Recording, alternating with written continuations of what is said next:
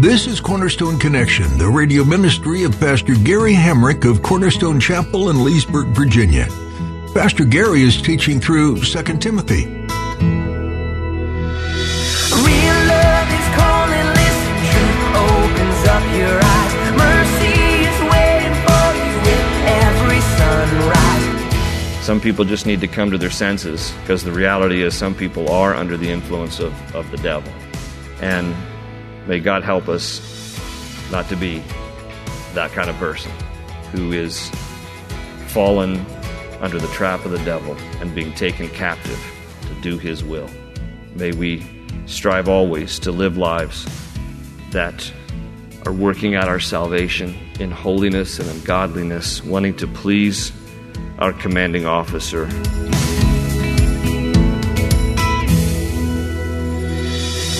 Instead of living to please people, live to please the Lord. Today, you learn from Pastor Gary's message to keep focused in serving the Lord with your whole heart. This dark world can be full of deception and distractions. It's important that as a follower of Jesus Christ that you stay anchored in him. Pastor Gary encourages you to keep in fellowship with the Lord each day. Seek to please the Lord alone and to live to serve and honor him. Shine his light that's within you everywhere that you go. At the close of Pastor Gary's message today, I'll be sharing with you how you can get a copy of today's broadcast of Cornerstone Connection. Subscribe to the podcast or get in touch with us. But for now, let's join Pastor Gary in the book of 2 Timothy chapter 2 with today's edition of Cornerstone Connection. But he adds in verse 12 if we disown him, he will disown us. And that's not inconsistent with what Jesus said in, in, Matthew chapter 10, verses 32 and 33. Jesus said, If you acknowledge me before men, I will acknowledge you before my Father in heaven. But if you deny me, and New King James ESV uses the word disown, if you deny or disown me before men, I will deny you before my Father which is in heaven. And so he just restates that. If we, if we disown him, if we claim we don't know him, then he won't claim to know us. In verse 13, if we are faithless, this is, this is the beautiful part though. If we're faithless, you ever, you ever done some stupid stuff and you haven't been faithful to God? I have. He says, if we are faithless, he will remain faithful, for he cannot disown himself. That's, you know, God will always remain faithful to us, even though we aren't always to him. What a hope. Verse 14, this is where he says, keep reminding them of these things. You know, he's writing to Timothy as a pastor, so, you know, keep, keep telling the people in your church, reminding them of these things, and warn them before God against quarreling about words. It is of no value and only ruins those who listen. Now, he's, he's going to spend a little bit of time here talking about words. Uh, if you'll glance ahead in verse 16, he says, avoid godless chatter if you jump down to verse 23, he says, Don't have anything to do with foolish and stupid arguments because you know they only produce quarrels. So part of, the, of this latter part of chapter 2 is, is Paul emphasizing listen, Timothy, you got some people in your church who are interested, have an unhealthy interest in words, and they just quarrel over words and terms and, and little, you know, Christianese and, you know, things that only the, only Christians know, and all these words that then just become, they become a, an argument. He said, word, it's not worth quarreling over words. He adds there back up in verse 14, it's of no value, only ruins those who listen. Just, just words. Just Christian words. Now, listen, I, I applaud people who love to dig deep into theological things. But the caution is, and you, you start digging into theological things, that all you want to discuss and debate are theological things. So then you start, you know, are you amillennial or premillennial? Are you pre-trib or mid-trib? You know, are you Calvinist or Arminian? Do you, yeah, and, and all that stuff just, they just become words and they ruin people. I, I read this this, uh, to illustrate this, I read this, this funny thing I'll share with you about this guy who, uh, you talk about words and how words and Christians, and you can ruin yourself over it. Uh, so here's the story. This guy was walking across a bridge recently, and he, and he spied this guy who looked like he was ready to jump off. So, so, he's, so he, he said, I thought I'd try to stall him until the authorities showed up, or at least until I could get my phone out to, well, anyway, to call for help. So, so he says to the guy, Don't jump, I said. Why not? He said. No, nobody loves me. God loves you, I said. You believe in God, don't you? Yes, I believe in God, he said. Good, I said. Are you a Christian or are you Jewish? Christian, he said. Me too, I said. Protestant or Catholic? Protestant, he said. Me too, I said. What kind of Protestant? Baptist, he said. Well, me too, I said. Independent Baptist or Southern Baptist? Well, Independent Baptist, he said. Well, me too, I said. New Evangelical slash moderate Independent Baptist or conservative Independent Baptist? He said, conservative Independent Baptist. I, me too, I said. Calvinistic conservative Independent Baptist or, or lose your salvation Arminian conservative Independent Baptist? Calvinistic conservative Independent Baptist, he said. Me too, I said. Dispensational premillennial Calvinistic conservative independent Baptist or historical premillennial Calvinistic conservative independent Baptist? Dispensational premillennial Calvinistic conservative independent Baptist, he said. Me too, I said. Unashamed, fundamental, dispensational, premillennial, Calvinistic, conservative, independent Baptist? Or strict separation of church and state, dispensational, premillennial, Calvinistic, conservative, independent Baptist? Unashamed, fundamental, dispensational, premillennial, Calvinistic, conservative, independent Baptist, he said. Me too, I said. Pro life, unashamed, fundamentalist, dispensational, premillennial, Calvinistic, conservative, independent Baptist, or pro choice, unashamed, fundamentalist, dispensational, premillennial, Calvinistic, conservative, independent Baptist. Pro life, pro life, unashamed, a fundamentalist, dispensational, premillennial, Calvinistic, conservative, independent Baptist, he said. Me too, I said. King James only? pro life, unashamed, fundamentalist, dispensational, premillennial, Calvinistic, conservative, independent Baptist, or the message? pro life, unashamed, fundamentalist, dispensational, premillennial, Calvinistic, conservative, independent Baptist. The message pro life, unashamed, fundamentalist, dispensational, premillennial, Calvinistic, conservative, independent Baptist, he said. Oh, you heretic, I said, and I pushed him off the bridge. See, that's messed up right there. That's messed up. That's messed up over words, but sadly, I know some Christians like that. So stop your quarreling about words. It's of no value. It only ruins those who listen. Verse 15 says, Do your best to present yourself to God as one approved, a workman who does not need to be ashamed and who correctly handles the word of truth. Now, th- now, this is his instruction specifically for Timothy as a pastor, but this is good for all of us to heed. First of all, to present ourselves to God as approved, one approved. In other words, one approved by God, right? And as I mentioned last week, Galatians 1.10 talks about a, you can only be either a God pleaser or a man pleaser, because in Galatians 1.10, Paul writes, For if I desire to please man, I cannot be a servant of God. So if you want the approval of man, then you're a man pleaser. If you want the approval of God, then you're a God pleaser. And Paul exhorts Timothy, exhorts all of us through, through his pen here do your best, present yourself as one approved. In other words, one approved to God. Not, don't worry about what people, what their, what their approval is. A workman who does not need to be ashamed. Now, again, in chapter 1, we pointed out that he uses the word ashamed five times in this, in this second letter here, four times in chapter 1 and then once here in chapter 2. Don't be ashamed. Don't be ashamed, right? Romans 1:16, don't be ashamed of the gospel of Jesus Christ, for it is the power of God and for salvation unto all who believe, first for the Jew, then the Gentile. Don't be ashamed. Don't be ashamed. And one who correctly handles the word of truth. And some of your translations might say rightly divides the word of truth. In other words, who is careful, and this is something we're careful to try to do around here at Cornerstone. We're careful to talk about, to explain what the Bible says and what it doesn't say.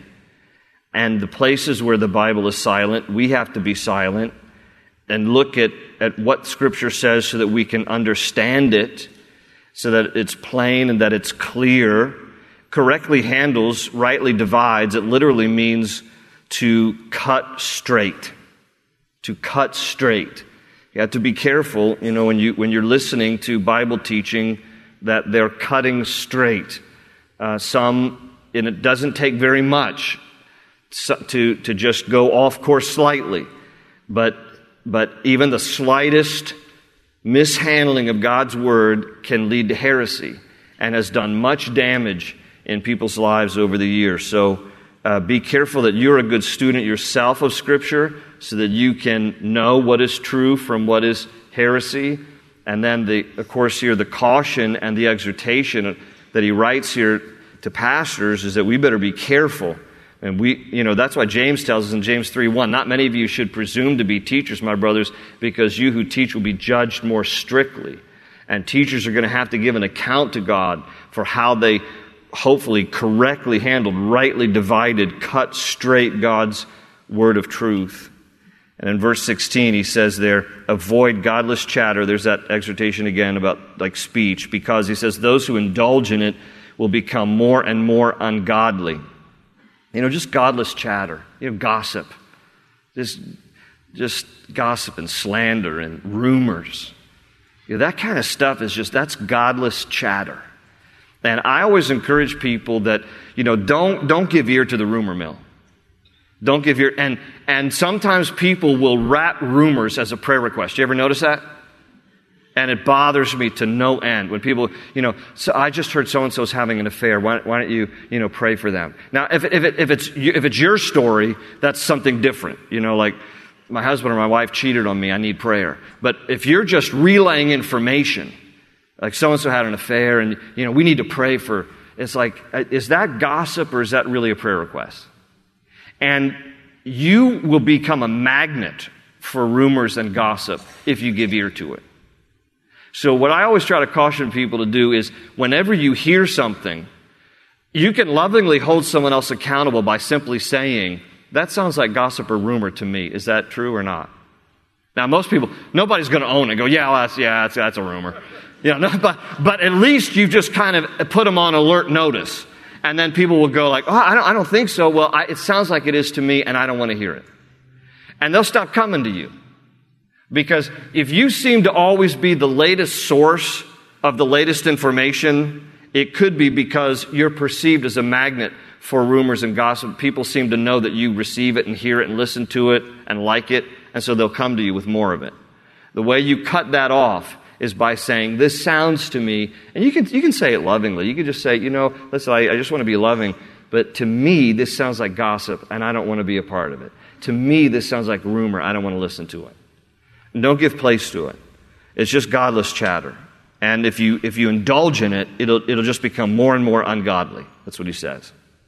In verse 17, he says, Their teaching will spread like gangrene. Now, he's going to call out a few guys by name here. Their teaching will spread like gangrene. There's false teachers here. He says, Among them are Hymenaeus and Philetus, who have wandered away from the truth. Now, the, the name Hymenaeus, he actually called out back in 1 Timothy chapter 1 verse 20, and Paul in 1 Timothy 1.20 says, I've turned Hymenaeus over to Satan. So Paul is not embarrassed or shy about calling people out by name. He, he's, he's like, I just want to bring to your attention, Timothy, there's, there's some false teachers in your midst. There's some people spreading some of these, some of this godless chatter, some of this stuff among them Hymenaeus and Philetus, and they've wandered away from the truth. Some of your versions just simply say they've erred from the truth. It's, it's just one word in the Greek, astokio, and astokio, a, the prefix meaning um, not, and stokos meaning to aim. So basically saying they've missed the mark concerning the truth. And they say, this is their error in verse 18, they say that the resurrection has already taken place meaning that the resurrection of Christians, so like they're, they're thinking the millennial kingdom has already come, so it's an error, and they destroy the faith of some. But he, but he adds in verse 19, nevertheless, God's solid foundation stands firm.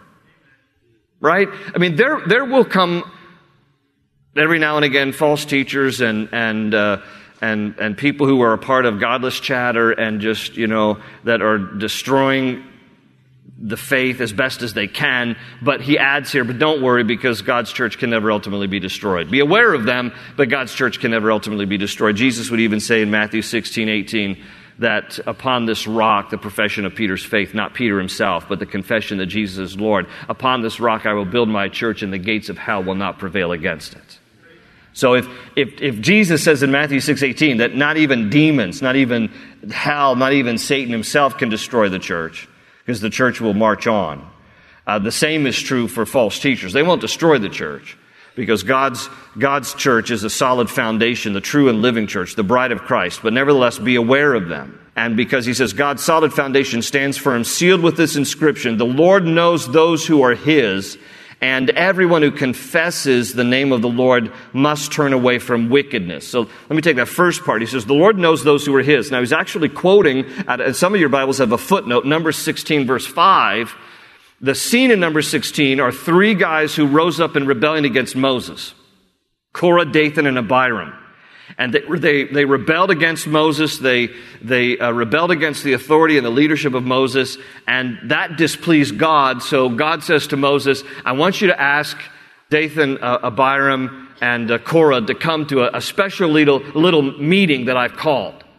And Moses, okay, Lord. And so he says, uh, uh, Korah, Dathan, and Abiram, I want you to come. Bring, bring your families too. Bring all your livestock. Bring all your possessions. God wants to meet with you. They're like, oh, sweet. And so then they show up in the middle of the desert. They're in the Sinai in Numbers chapter 16. And God basically says to Moses then, you can read it later. He says, I want you to go ahead and stand back. What's that, Lord? Stand back, Moses. I'm about to smoke these people. And that's exactly what God does. God, God sends down fire from heaven, and then the Bible says that He opens up the earth and swallows them. So, like in one moment, they think they're standing there for some grand event, and the next moment, you know, earth is over them, and then Moses is standing there like, that was awesome. Wow. That was awesome. So, does the Lord know whose are His or not? Yeah, the Lord knows. The Lord knows, and He knows in a big way those who are His and those who aren't. And then this last part there, everyone who confesses the name of the Lord must turn away from wickedness. So here's this last part where he emphasizes this is the responsibility of Christians. Turn away from wickedness. Walk in holiness. Live your life in such a way that pleases your commanding officer. Be a good soldier in that, in that regard. But we have to please him, and thus we have to turn away from wickedness. And so he's going to talk about that in the closing verses. Take a look, verse 20.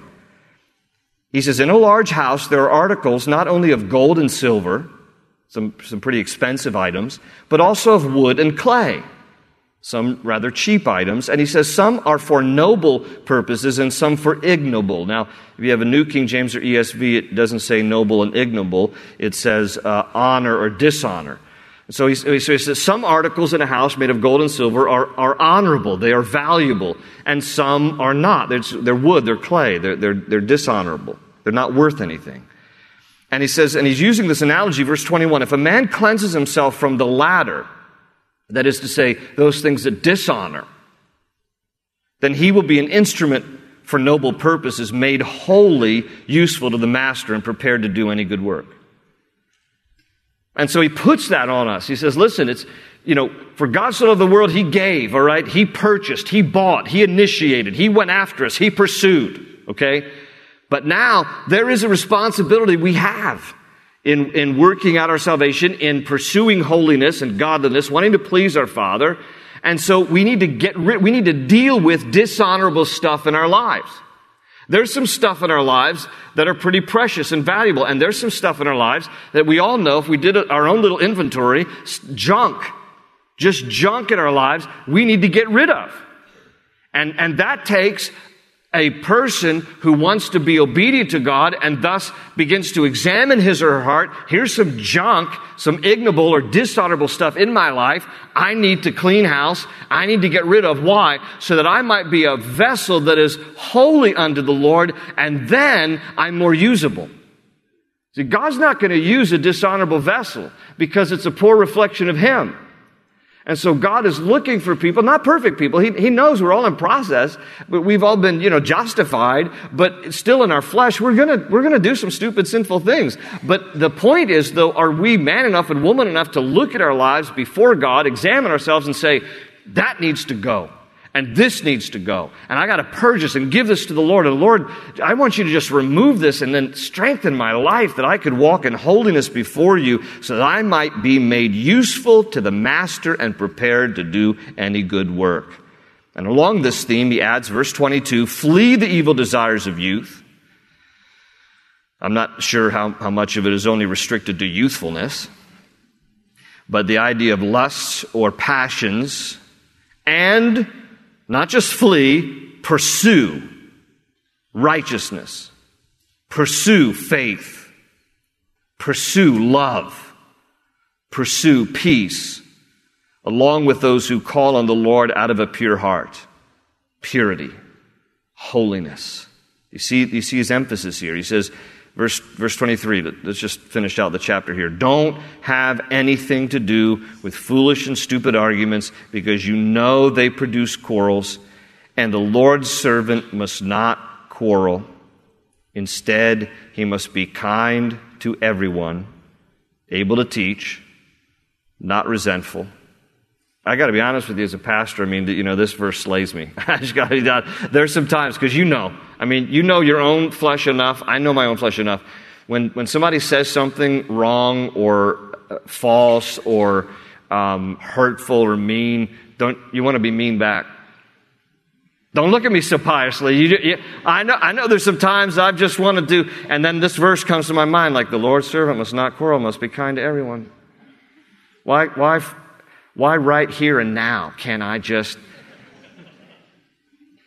just be like a computer salesman right now. You know, I don't want to be a pastor because I don't want to be kind right now. And so I don't want, I want to be, anyway. So I'm just, I'm speaking my own conviction right here. But that's the way it is. Lord, servant must not quarrel. Instead must be kind to everyone. Able to teach, not resentful. Boy, there's some stories I could tell, but I, Holy Spirit has put a guard over my mouth right here.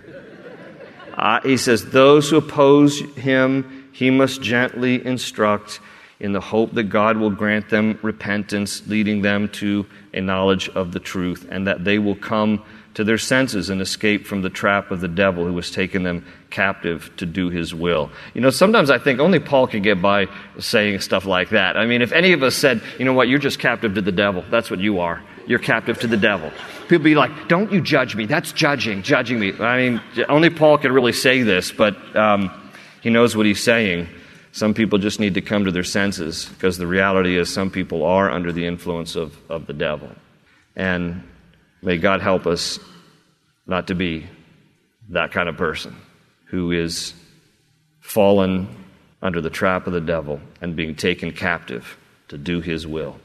May we strive always to live lives that are working out our salvation in holiness and in godliness, wanting to please our commanding officer and taking inventory of our lives. What are some things, Lord, about my house you want to clean?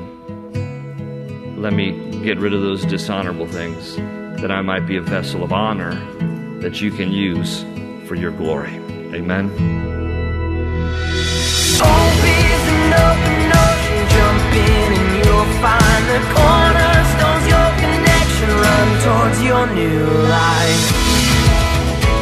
We're so glad you joined us for this edition of Cornerstone Connection with Pastor Gary Hamrick. You've been listening to a teaching from a series in the book of 2 Timothy. In this letter from Paul to Timothy, the older missionary mentions how he has accomplished what he set out to do as a prisoner for Christ. There's contentment, even in uncertain and dire circumstances, that what he'd done to further Christ's message was enough. Paul wanted Timothy to hear these words to comfort and give Timothy a boldness to be able to proclaim the same message. Could you speak a similar message to those you're around? That what you've done for Christ would be pleasing to God? What would people say about your testimony at the end of your life? 2 Timothy is a great example of how Paul finished his life well according to God's standards. We encourage you to keep reading in 2 Timothy for more great insights from Paul to Timothy. If you missed any part of today's message or would like to explore other books of the Bible with Pastor Gary, visit cornerstoneconnection.cc today. You can listen online or you can download our mobile app to take these teachings on the go. Join us again next time for more in 2 Timothy here on Cornerstone Connection.